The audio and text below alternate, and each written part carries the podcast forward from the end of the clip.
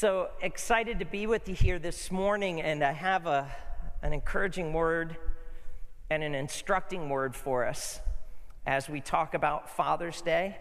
And it really comes from one of the Psalms, Psalm 127. So if you could grab your Bible real quick and turn there with me. Thank you, Dina. Pastor Dina, who just recently got licensed. God bless you. Very, very, parts of this psalm are very, very famous, but not like Psalm 23. But if you would turn to the book of Psalms, chapter 127, or Psalm number 127, Psalm is just uh, the Hebrew word for it's a song. And there are many different types of songs in here, and many different authors. While David wrote a lot of these, he didn't write all of them. He only wrote one. They're pretty much like five songbooks in the book of Psalms, cut up in different sections, and they're all put in there. And there's one here that just really is uh, one section of the Psalms, which are called the Songs of Ascent or Pilgrimage. Let me read this to you, and then we'll just kind of speak through and illustrate through what this psalm says, but very, very fitting for Father's Day. Fathering with the Father, that's what I want to talk with you about today. Fathering with the Father. And this would go out to single moms, dads, single dads, fathers who've yet to be fathers, and fathers who have launched their children, and more importantly, even those of us who have not had children, but the Bible calls us to be fathers to the fatherless. We are all called to father in one way or another. Psalm 127, Fathering with the Father a song of ascents uh, of Solomon. Unless the Lord builds the house, the builders labor in vain. Unless the Lord watches over the city, the guards stand watch in vain. In vain you rise early and stay up late, toiling for food and eat, for he grants sleep to those he loves. Children are a heritage from the Lord, offspring a reward from him. Like arrows in the hand of a warrior are children born in one's youth. Blessed is the man whose quiver is full of them. They will not be put to shame when they contend with their opponents in courts. Fathering with the Father. Let's pray. Lord, I just ask that you would bless the truth of your word, you'd encourage with it, You'd instruct, you'd inspire, you'd uplift, you'd pull people out of discouragement, you'd strengthen them, you'd bless them, and you would apply your truth to our life that it would make a difference today, here, and now, and into the future, Lord. In Jesus' name, amen. Now, what's really cool about the setting of this psalm, you have to understand it when it calls it a psalm of ascent. Now, this is a little bit of a, a, a piece of info here in Judaism, but if you go to Deuteronomy 16 16, you don't have to go there now, but if you go there, it says that three times a year all of the Jews were to appear in Jerusalem. So if you lived all the way in Damascus, or all the way in Babylon, or all the way in Athens, they would make pilgrimage back to Jerusalem for these festivals where they would celebrate as an entire community. Um, today, probably the closest thing that makes sense to you and I might be the pilgrimage of Mecca that Muslims make. And they have over a million people visiting that place. And it's just, it's, it's similar to that. You could picture that, but with Jews doing, doing this. And as they made their journey, there were, there were literally 15 psalms that they would sing. And it was Psalm 120 through 134. Four of the first, four of those psalms were written by David. One of them, the one that we're looking at now, was written by Solomon, the son of David, the wisest man that ever lived. And then 10 of them, we don't know who wrote them. But what's amazing about these songs is, is that the Jewish people would sing these as they were marching to Jerusalem for days, for weeks. And then finally, when they reached the place of Jerusalem, they came to the lower part of the city, they would ascend up a staircase and for those of you that are thinking about going to Israel, or those of you that are joining us in Israel, that stairwell going up, you can walk on that literally. The place where Jesus, where the disciples, where the Jewish people through the ages would walk up those steps and they would be singing literally all of these Psalms. And as they got closer and closer, it would get louder and louder. There used to be this obnoxious song that uh, someone used to sing. I don't know if you ever heard of it, the song that never ends. You ever hear that one? How does uh, help me out, Derek? Because it's been a long time. But it's like this is the song that never ends, and, da, da, da, and they keep going on, and then they start, and they, and people just do it to annoy you, to drive you crazy, because it's a song that never ends. It's it's like an obnoxious song. But imagine taking your 15 favorite worship songs that you've ever heard or move, music that moves you. We all have different tastes and styles, but imagine all of these songs related to worshiping God, putting them together and singing them over and over again, worshiping, tears pouring down your face, hands going up. And then they would see Jerusalem, and then they would get to the, to the stairs, and they would climb up to the city, and in the temple, as they walked into the temple, there were literally 15 steps inside the court of the temple. And on each of those, the priests, the Levites, the choir would sing one of those songs, Psalm 120 on the first step, and then they'd go up to the next step. They'd sing the next one, they'd sing the next one, they'd sing the next one. You remember when you were a teenager and that song came on the radio and you were going down the road because you, you just got your driver's license and you were allowed to go out with your friends for the first time and you start singing that song and it's like you, you, everyone in the, in the car is singing it and you're like, oh yeah, you know, but now you take that and you mix that with the presence of God and entering into the, to the courts where God dwelt.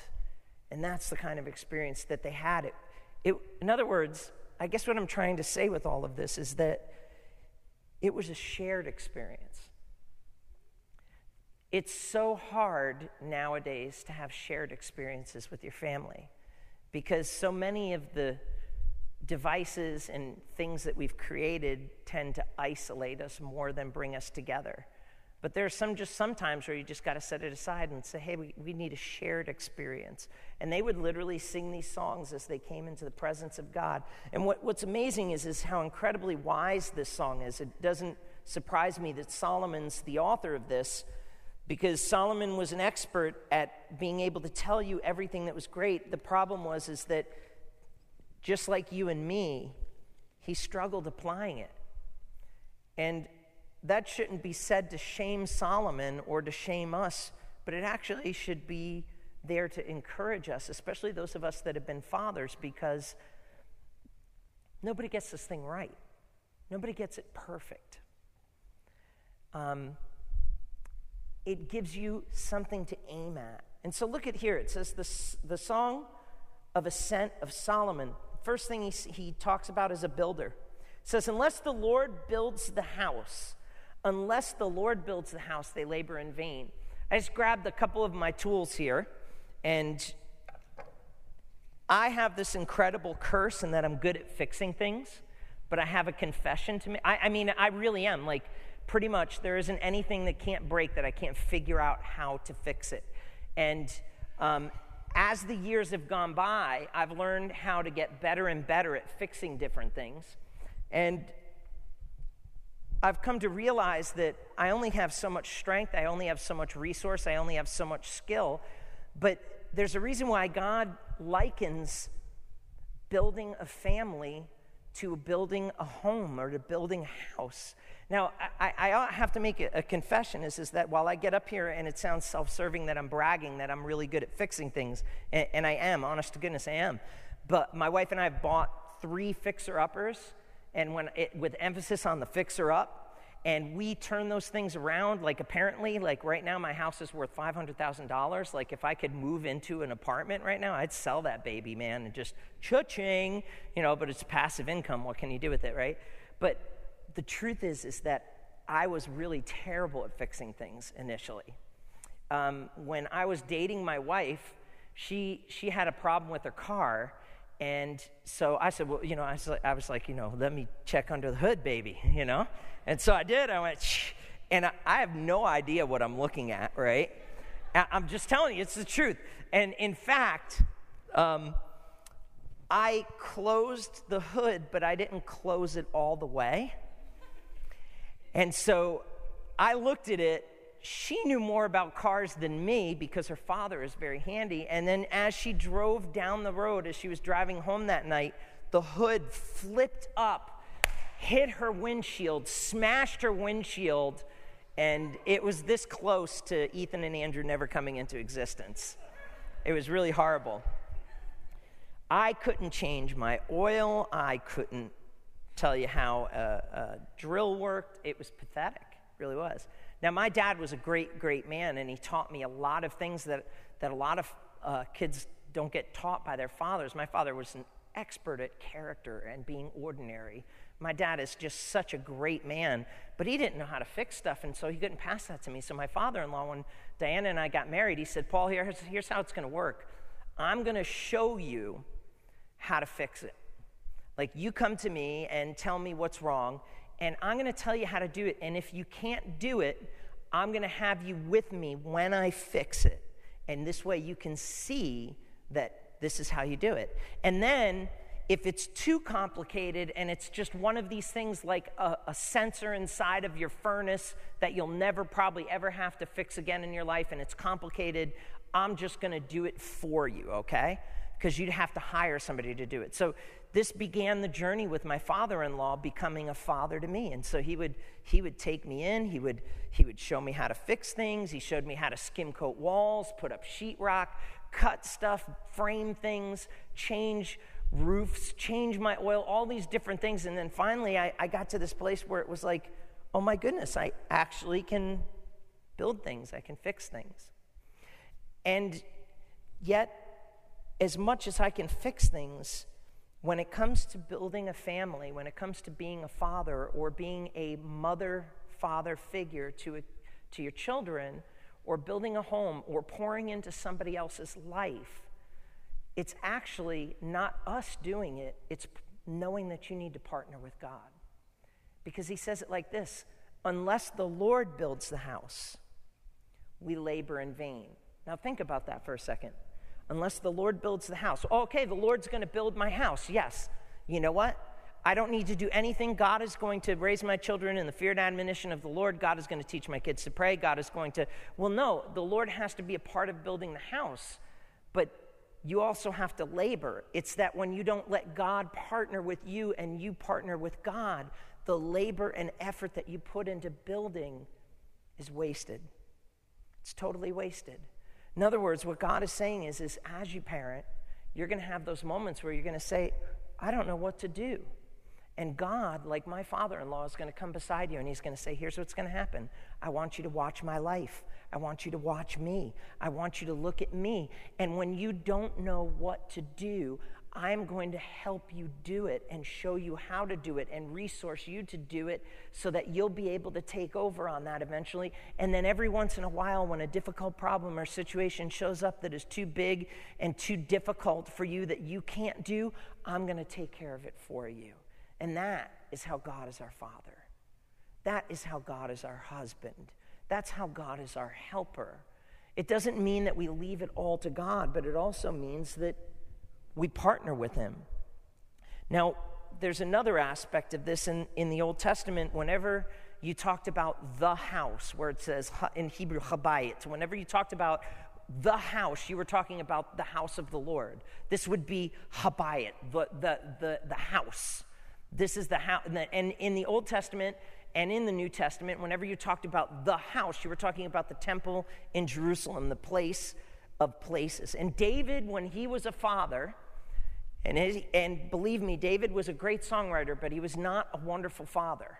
He had all kinds of problems with his children. And, and he continued to come before God and try to sing it through and walk it through, and he did the best he could. And if God, David calls, God calls David a man after God's own heart, and he had problems with his children, then I can take hope and know that God is not looking for perfect fathers. He's looking for available worshiping fathers, fathers that will, will, will have the heart bent towards God and will take their failures and their fatigues and their problems and bring them and say, God, I don't know how to do this. Please help me, partner with me. But to have a house, David said to God, He said, Lord, I want to build you a house. I want to, I, I, he was the one that got the tabernacle back, and he, he was the one that put it in Jerusalem, but there, there was no place for them to build the, the temple yet.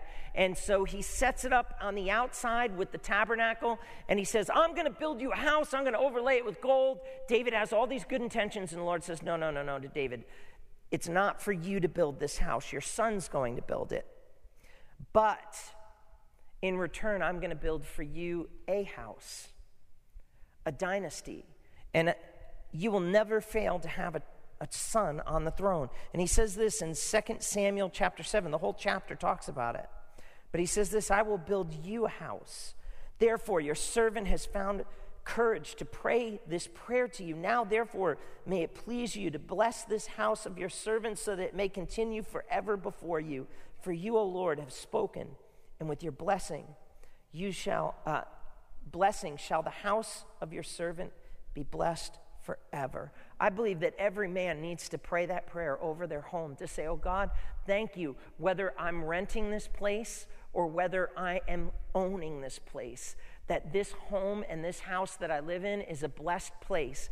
But God, please bless my home, my house, of my children, of my family, of my husband and myself and my dog, you know, or my cat, whatever it is that you have. You know, Lord, help us to be like a family to people that don't have that. God, help me to be that husband, that wife, that, that father, that mother, that person, that child, that son, that daughter to you, that son or daughter to somebody else. God, bless my house. And what you'll find is, is when you begin to pray, not think about this, but when you begin to move from thinking about talking to God and you begin to pray to God specifically these kind of prayers, you'll find that conflicts will begin to simmer down, differences and divides will narrow, that problems will begin to solve themselves, that, that, that, that conflicts will start to cease, that you begin to say, Oh God, bless my home, bless my children. And, and over the period of their lifetime, you just stay that course and you will find that God is with you. And it is never too late for you to become the person that God intended you to be. You might be here today and you might be in your 60s or your 70s or your 80s and you're saying, Pastor, this just doesn't apply to me because I'm, t- I'm too old now. I'm not too. No, it is never too late for you to become the person that God intended you to be. Your life is an occasion and rise to it. And while you have breath in your lungs, you can be that person that God wants you to be. You may not be able to be that father to a child if you don't have any. You may, but you you can't be that son to that to that uh, father because they're gone but you can be that person that says i'm going to be a source of wisdom i'm going to be a source of love i'm going to be a resource to a couple i'm going to be somebody that helps build what what God wants to build into families and into lives. But unless God builds the house, they labor in vain.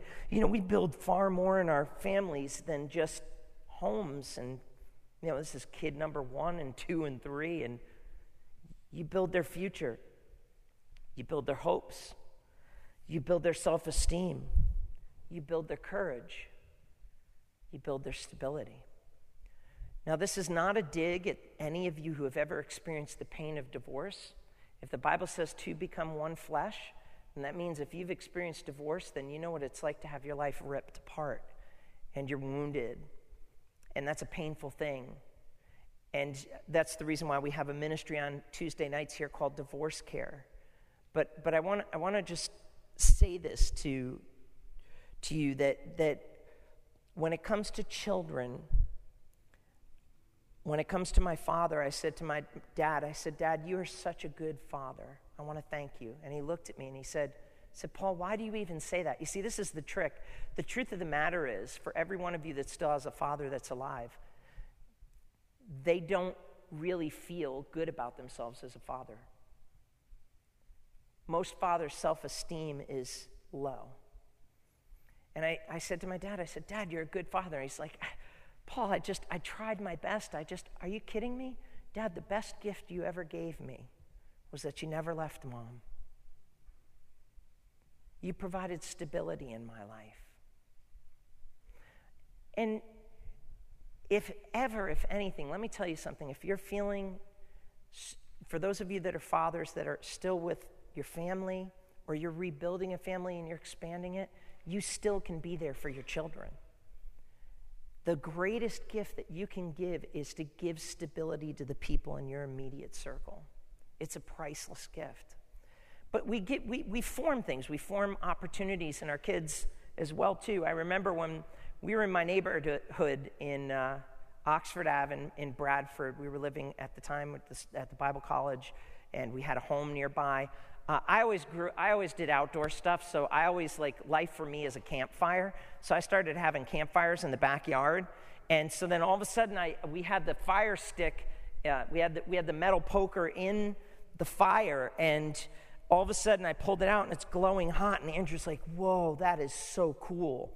And I was like, oh, this is a chance for me to teach my son. See, my, my kid will freak you out. If you were my next door neighbor, you would not want to be my next door neighbor because my son is every day is burning bonfires, like huge fires, and he's taking pieces of metal out. And so I said, Drew, you know, there's this thing called blacksmithing, right?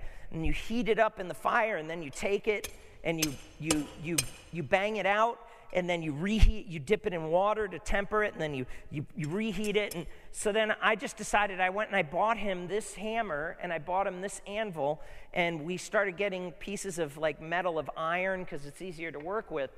And he would just go out there and spend, instead of his time on video games, he was playing with fire, and it was awesome. And he was banging pieces of metal, and he was doing all that. And then finally, this show came out called Forged in Fire. Maybe you've seen it, yeah? And so we got some fans of it right there. And they were building daggers and stuff like that. And I'm like, You could make a dagger like that, Andrew. He's like, Yeah. And so he said, Really? And then I told my brother, who is actually an excellent, he's an expert woodworker. He's got tens of thousands of dollars of wood lathes and tools. And, and so he's, he's like, Yeah, Andrew, you can do that. And then all of a sudden he just set to working and he, he made his first knife that I got right here. He's got a wooden handle on it AC, Andrew Conway. It's, it's sharpened, and like if, if he goes to prison, he's going to rule the place. I don't know. I don't know what value there is in this. Well, my son, you know, he could be like one of those like recon ranger guys, makes it, but but what, what was the big deal of this? Can he make a living off of it? I remember he started saying, Dad, you know, when I, I, what do you want to be when you grow up? He'd ask kids, and, you know, they'd be like, I want to be a doctor. I want to be a lawyer. I want to be a fireman. I'm a policeman. My son was like, I want to be a blacksmith. I'm like, you're about like five centuries too late for making a living off of this kind of thing. But, but what was I doing? I was building my son's confidence. I was building his, his ingenuity. I was supporting what he has. Listen, when your kids are into something and you're not necessarily in it, if I could encourage you, dads that are here today, that you should make time to fan into flame you see, there's a gift to be had in building a house and building a child where maybe that interest, you might not know anything about it, but just, just take time and learn about it and pass that on to them. You see, because there will come a day where Andrew's going to be at college and he's going to say to himself, or maybe he's going to be in a career, or maybe he's going to be in a trade, and he's going to realize, oh, it takes time, pressure, heat. Man, this, man, Making something takes time, but it's worth it. That's an invaluable lesson. What's the lesson of my son blacksmithing? That he can become a blacksmith? No. That he realizes that he has a father behind him that says, You could do it. And I became interested in blacksmithing just because he did that. And we'd watch Forged in Fire, and it was awesome. As second, the second thing that it comes up here, the second metaphor about building a home, and for fathers is this. He says that unless the Lord watches over the city, the watchman stays awake in vain. Watchmen today is more like, a, and that's not like that movie, The Watchmen. That was just a weird movie. Don't, don't, don't watch it because I mentioned it up here, please. I have nothing to do with it. It was just weird. But um, I can. Some of you watch that are like, yeah, it is weird. Um, but let's see if this will work. So this is my uh, this is actually my my tactical gear, believe it or not, and uh, you can you can. I, I, didn't do it today because I didn't want to freak anyone out, but actually, I, you can put a pistol in here, and so there's no weapons or knives, clips, or anything like that. But the equivalent of a watchman is basically somebody that stays up and they're, they're on watch. You hear this, any of you have been in the military, you're on watch and you're staying awake and you're looking out to make sure that nobody catches you by surprise when you're not when you're sleeping, whether the team is getting rest and you've had a long day. Um, Sam is going to be running into uh, drills for two weeks in July, I think that is, right, Sam? Two weeks in July. He's waving, he's saying, Yeah. He's going for two weeks. He's going to be like near no shower, no anything. Uh, it's amazing. Baby wipes do the job. Trust me. And he, he, they're going to have a guy on point. They're on guard, on point, on watch. And while everyone's sleeping through all the night, there'll be somebody out there listening to hear if, if an enemy is coming, watching. And the Lord says this. He says, "Unless the Lord is watching over the city, they labor in vain. They watch in vain." Now, what is that saying? They're saying that it's not just your labor, but it's your labor with God to be able to say, Lord, help me stay and pay, and pay watch to keep looking. Now, th- this is a little bit of a, a, an odd kind of a connection, but it's such, it's such an important one. You can watch over your kids without letting the Lord watch over your kid. Well, how do you do that? Well, you could be one of those nanny cams, right? You could have like track your child on your phone and like call them all day long. Like, are you there yet? Are you there yet? What are you doing? Why are you stopping off at, at, at, at like Chick fil A? What's the matter with you? You know, what, and you know what's going on? You can, you can have all of the discussion and control over your kids, but if the Lord is not a part of that process, then you labor in vain. You watch in vain. I'm going to watch over their career. I'm going to watch over their dreams. I'm going to watch over this. I'm going to watch over that. But you're just a human being. You can only do so much. You're limited to what you can do. You want God to be a part of that. It's like, uh, it's not only that, it's like talking to the neighbors.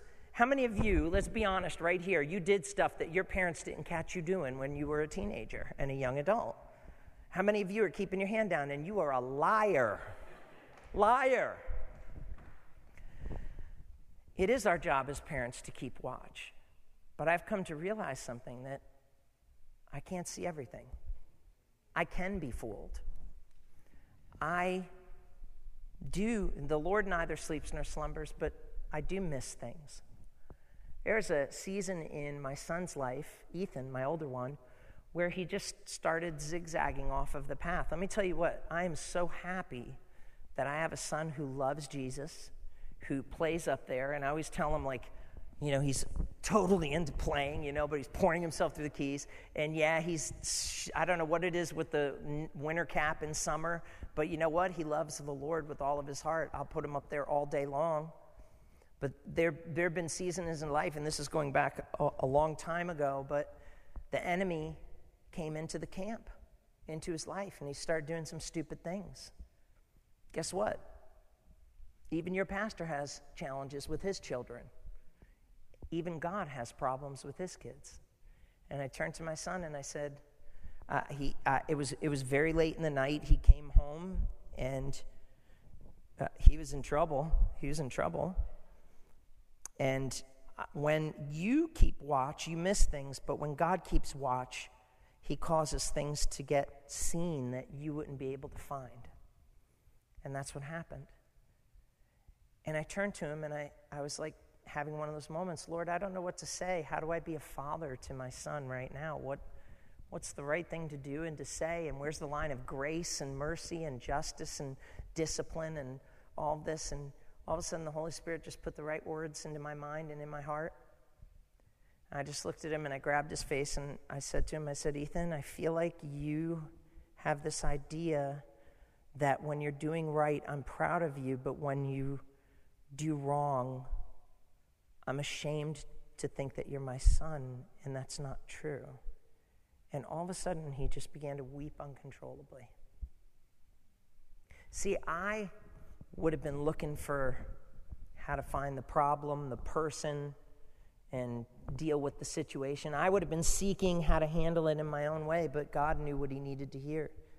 He actually, in a moment where he made a very big mistake, he needed to hear that not only do I love him when I'm proud of him, but I care for him when he makes some of his bigger mistakes. And it changed our relationship and his, his life. I really believe that. And I think that that is what it means when it says, unless the Lord builds the house, unless, unless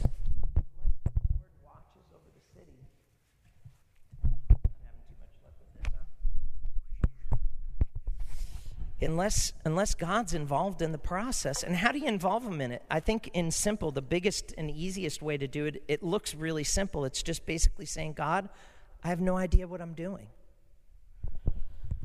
I mean, that's really what it looks like to be able to say, I just have to be honest. I don't know what I'm doing. I need your help. I find when I become too comfortable with being too confident, that's where some of my worst mistakes are made. I put my focus in the wrong direction. And that's the next thing that happens with this person here. He puts his, his efforts, his, his energy, and it says this if it is in vain that you rise early and go late to rest, eating the bread of anxious toil, for he gives his beloved sleep. See, labor, working hard for the family, is, is what you have to do. But this, hear me on this.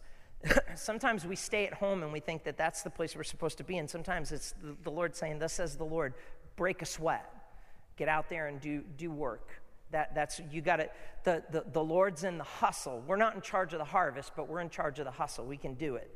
And there have been different times in my life where I remember I didn't grow up in a wealthy family. My father uh, had at one point three jobs. He was working the morning shift, the afternoon shift, and then he worked the night shift. And he did that for four years, catching, I mean, he must have averaged about five nights, five hours of sleep a day. And it was just, he had to do it. We hadn't, we, we got burned in this, this particular house deal, and it, and it, was, it was difficult. I remember when my wife and I were at Bible college, and then we were, we were teaching at the Bible college, and I, we, we literally had five jobs between the two of us. I was working for the Center for Holy Land Studies, working for the college, and she was doing three other different things. And man, there's a time to work, and there's a need to, to be in the hustle. But Ecclesiastes talks about how he said this. He, this is the same author of the psalm wrote this in Ecclesiastes. He said, I hated my toil in which I toil under the sun, seeing that I must leave it to the man who will come after me, and who knows whether he will be a wise man or a foolish man. Yet he will be master of all which I toiled for uh, with my wisdom under the sun. This also is vanity, for all his days are full of sorrow and his vexation.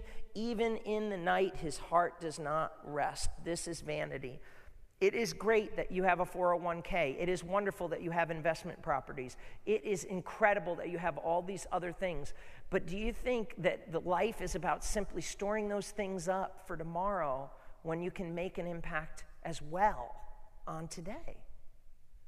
Toil and work is good, but if you live for the, for the work, and listen, 401ks, investment properties, all of these different things that some of us are kind of like, what? And others of us are like, yup. Wherever you are on that spectrum, those things are not bad. They're a good thing. But unless the Lord is involved in the toil, it's spoil. You need to allow the Lord to be Lord of your finances. He needs to be Lord of all, or He's not Lord at all. And, and, and think about this. I think about so many fathers who, who just went nonstop and they're just, I'm doing it for my kids, I'm doing it for my kids. I got a trust fund for my kids. We got this, we got that, we got that. And then they grow up, and guess what? They have everything that they planned for their kids except their kid.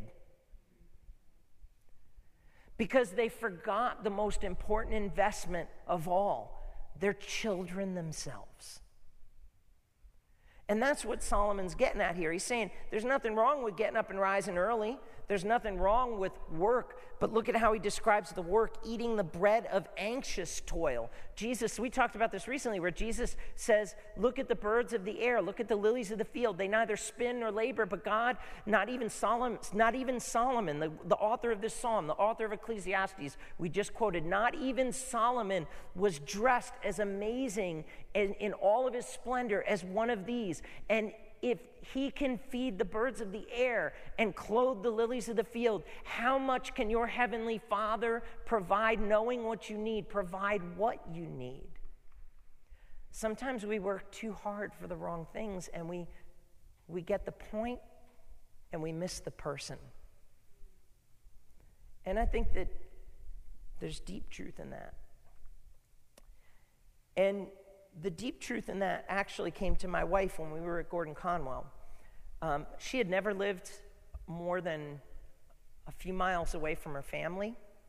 So her whole world was pretty much centered around her family. And by the way, my in laws, I have, I, you can call yours outlaws. I'll never do it. I have the best in laws in the planet. They are awesome, awesome people.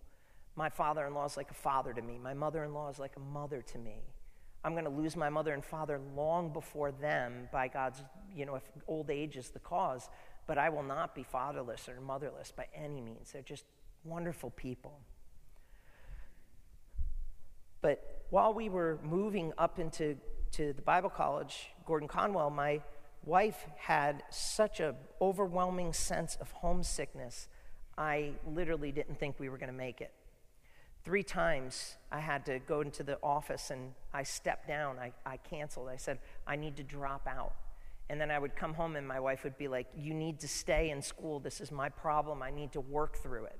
So she would talk me to the point of like, I can't, my marriage is not going to survive this. I need to, I need to step down. And she would say, This isn't you, this is me. I need to, I need to do this. And every night, she had night after night where she was sleepless. And as she was doing this, she read this verse It is in vain that you rise up early and go out go, and go late to rest, eating the bread of anxious toil, for he gives his beloved sleep. And she began to say to herself, God, do you even love me? I can't sleep. I can't sleep. And long story short, after reading that verse over and over again, she finally decided to read the verses after it. Behold, children are a heritage from the Lord, the fruit of the womb, a reward. Like arrows in the hands of a warrior are children of one's youth. Blessed is the man who fills his quiver with them. He shall not be put to shame when he spends, when he speaks with them and his enemies at the gate. And all of a sudden she looked at me and she said, I know what the problem is. We need another kid. I was like, What you talk about, Willis? I was like, What? She said, I'm so afraid. You see, we had four years between Ethan and Andrew because my wife actually threw up on an average of nine times a day, every day, from the moment she became pregnant till the moment she delivered Ethan, God bless him, he was vomited into the world. He was being birthed and puked at the same time. And uh, she was traumatized by that. And she was like, I don't know if I can do it. I don't know if I can do it. And then finally, byproduct of that is Andrew. And both of them are a tremendous blessing. But I love the metaphor, and I'm always looking for a good reason to use this in a church. But this is a recurve bow. Go ahead, you can whistle out the Hunger Games whistle if you need to. This is a recurve bow. And these are arrows. Now, I'm not going to shoot hunting arrows because that would really freak you out. And if you're here visiting the church for the first time, you'd probably make it your last. But hunting arrows are, they've got razors on them, and uh, they, there's a lot of work that goes into this. You take the arrow, you've got to put the feathers on it just right on the right angles. You've got to have the notch that's on there and to go through it. The ones that I'm having no luck. I don't even know what that is. So this is a this is a target arrow.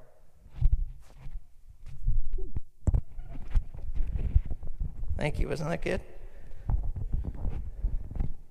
So, so here's what I'd like to do: is uh, how many of you have ever done archery? How many of you have never done archery and you're like, I want to try it? Yeah? All right. Uh, I, I, only, I, I don't know who's over there. Is that Caitlin? Come on up here, Caitlin. I'm going to I'm gonna give you a chance to shoot at this. Yeah, no, you can do it. I believe in you. All right. This is a recurve bow. So this is actually, maybe you've seen like the compound bows that like are, you know, a pulley system, but this is, this is, this is a Hunger Game one here. So where are you? Yeah, you got to come down here. Come on, Katniss. It's, it's really not that hard. So here's, here's, here's what you have to do. Some of you out there are really worried, right? But this is, you get, we're gonna, I'm going to notch the arrow for you. The easiest way to do this is to put three fingers or two fingers up like this. I'd say three fingers down, but just the tip of your finger. Okay, stand, watch this. Put your feet like this sideways. And then you, you get it kind of so that your arm, it's a little bit on an angle, so you let gravity keep this down, otherwise, it's kind of going like that. And you pull it back into the corner of your cheek, and then you let it go. All right. So here we go. You can stand right here. Okay. There's not anybody in the audience you're angry at, right? So keep your arm a little bit bent. It's going to be a combination. Watch this. Get it right in there, like a like. Okay, and get your fingertips on there, so that you have it, and just use three. All right, that, yep, that's it. And kind of bring it back, bring it into the corner of your elbow, and get your eye kind of close to it so you can. Whoa! All right, that's pretty good. Thank you. All right, I got to have Derek try this. Derek's got to try it once, real quick. But just feel the power, brother. It's recurve bow, 35. I was gonna, I was gonna bring out the 60 pound one, but then nobody'd be able to pull that thing back. Except me.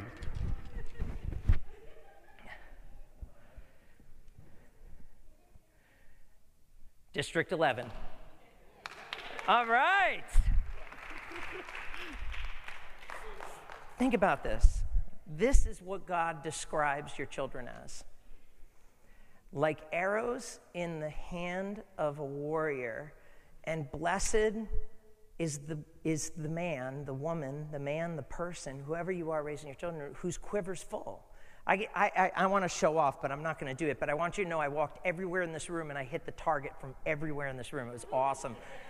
But I, I, realized if I did that, like you would freak out. Like I'd be behind, you know, Mimi there in the back, and she'd be like, "Don't shoot over my head." And then somebody gets nervous, and then they stand up, and it goes really bad. But but think about this for a second. Think about think about what we're talking about here. Boaz, you can come on up. This is out of all of the truths, this was the most profound one.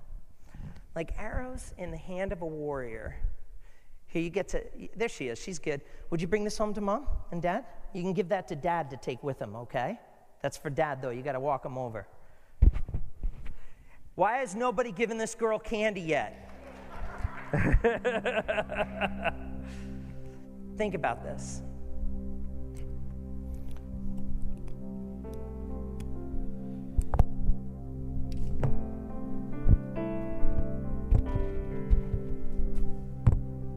What to do with this mic today. Listen to the verse one more time.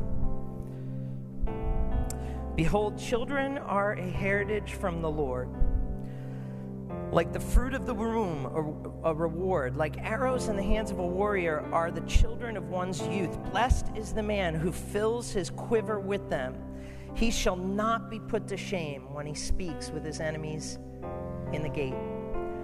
I know that in this Father's Day, there are all kinds of peripheral topics. For instance, as I'm sitting up here saying this message today, there are some of you that are having trouble having children. And I want you to know we acknowledge that. It's not today that we can speak to that, but I want you to know something that the Lord says that He is a father to the fatherless, and, and He wants us to be that too. There are many ways in which you can take that part of your heart that might not be fulfilled and glorify God with that. There may be some of you here today that are in the middle of fathering and it's going good and everything happens really, really well until this thing comes along called puberty. And it's like all of a sudden you wake up one morning. My son Andrew was downstairs saying, I love you, Daddy. And he went upstairs the next day. He came downstairs. He's like, Where's the cereal? I'm like, Oh my goodness. And it just, everything changes. It's just the way it is. But there are some of you that are here. Here's the beauty of it is that a warrior doesn't shoot his arrows and makes them disposable. This isn't one shot that you've got. It's not. It doesn't mean to say that if if an arrow gets stuck or if it gets slightly snapped, you know what's amazing about arrows is, is that when it comes to real natural arrows, you can get a lot of uses out of them. You can even mend them when they're broken. You can fix them. You can replace the tips. You can change it. And, and there's a very intentional reason why this metaphor of an arrow is used for a child is because a warrior never wastes an arrow. He aims every time we aimed for that bullseye, we were aiming for it, for the target. We were aiming to hit it. We might not get it perfect, but guess what? We get to recover the arrow and shoot again and again and again. And you know what I've come to find through the years of life, whether looking forward at other people's lives, looking at mine, or looking back at mine, is that when it comes to children, there are seasons where an arrow might go astray and you can't figure it out, but then sooner or later, you, that arrow finds its way back to you. It's never too late for you to become the person that God intended you to be. It's never too late for you to become the father God intended you to be. And yep, there are some arrows that, that are just stubborn and broken and it's not the it's not the warrior's fault. But i'll tell you what while the warrior is making that arrow it takes a tremendous amount of effort and time in doing that. And if god takes time with us we need to take time with our children. That's in fact the number one currency for building a healthy family is time. Giving people time. You see your kids Sure, they want stuff and things, but really deep down inside, what they want is time. And it might just be awkward, right? You go to a family picnic and your kid's with you half the time, but you know what? They remember those family picnics where everybody was there. I'd like to pray a prayer over each of you here today, in whatever phase of life you're at, but particularly for your fathers. And if you're a father and you're here today, if you'd stand to your feet, I'd like to especially pray for you. If you're a father and you're watching by live stream, you know, we're especially praying for you that God, God would help you. There are up and down seasons in life. There's up and down seasons in our children's life. But you know what? A warrior never wastes an arrow. It's not over till it's over. And my prayer for you is, is that God would, whatever phase and stage of life that you're at, that God, whether you are parenting your children, someone else's children, or both of them at the same time, or the last words that you had with your kid were harsh words, God would give you wisdom on how to bring that son's heart back to you. It says about John the Baptist, he will turn the hearts of the fathers back to the sons, and the heart of the sons back to the fathers. God can do that. God can do that. Father, right now in the name of Jesus, we pray, Lord, first of all, for these men that are standing and these people that are watching that represent fathers at different phases in life. Maybe they can identify with shaping a son, like my son Andrew, or, or uh, watching over a child's life at a difficult time, like Ethan, or maybe the arrow of, of, of a child that's grown up and and they just seem misplaced and displaced. Give them the courage to pick up the phone, to make the drive, to force the encounter as, as, as gently as possible, to just say that they love them, that they're here for them. And Lord, I also want to pray for those that have lost their fathers this year and the year before. Lord, it's, it, I just pray that your comfort and your peace would be there. Nobody loves us unconditionally like, like a parent whose heart is right with you. And so, Father, I just pray for that for that brokenness in their life and that uh, empty space in their life, that you would show them that unless the Lord, Lord, that what that what that means is that you can fill that space. Lord, their father might not be there to fill that space, but this is a place where you can become more real than ever before in their life, in their shaping, in, in their building, in their watching. And Lord God, even in Lord God, declaring war against the enemy of hell, Lord. Just pray that you would just use our fathers to be men of God, to be mighty warriors, and our children, Lord God, to know that they are, they are not once shot and spent. It's not a once and done deal, that we have a whole lifetime to continue to, protect, to perfect the shot and relaunch them. In Jesus' name, amen. Amen you know, I just feel led to just say this is that, you know, a launch of an arrow is a different phase of life, a childhood launch, a launch of walking your daughter down the aisle for marriage. But you know what? You have more launches in you, especially those of you that are older, where you can continue to shoot that kid's life right in the right direction. You can shoot somebody else's child's life in a direction. Maybe you're the one that's called to pick up that bow and be that bow for that child that doesn't have that, that father that's there. But God knows. God knows. Thank you so much. God bless you. Appreciate you. Happy Father's Day to all of our fathers. Hope you have a wonderful week. Next week is when we start our services at 10, uh, 8.30 and 10.30. So we're going back to our normal time starting next week. So if you really love the music and the song service, you better get into gear because we start 8:30 and 10:30 and kids church is happening in second service. Keep them in prayer. God bless you. Happy Father's Day. Have a great barbecue.